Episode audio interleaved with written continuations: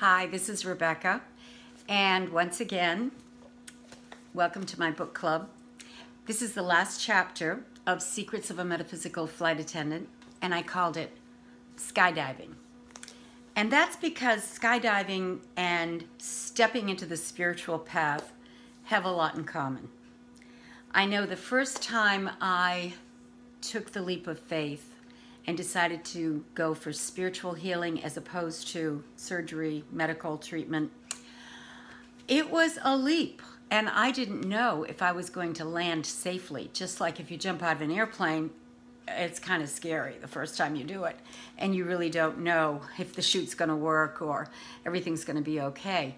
But the thing is, it usually, practically always, amazingly is. And um, once you step onto that path and you get results like that, you have a lot of gratitude, you have a lot of inspiration, you have a lot of things to think about. And it makes life a whole lot more interesting. So that's why I love metaphysics and spirituality.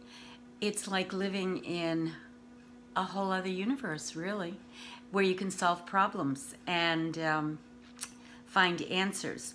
One of my favorite teachers in New York used to say to me all the time just remember, you're not getting into the airplane, the airplane is in you.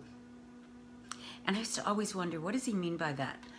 Because I wasn't really strong enough spiritually to totally get it.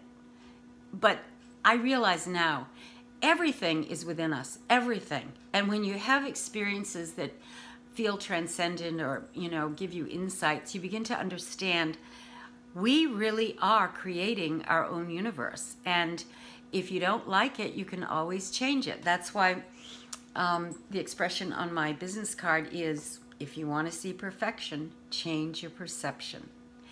I invite you to go to my website. I am a transformational coach and I get great results with my clients. I love to help people get unstuck. So check it out. Thank you.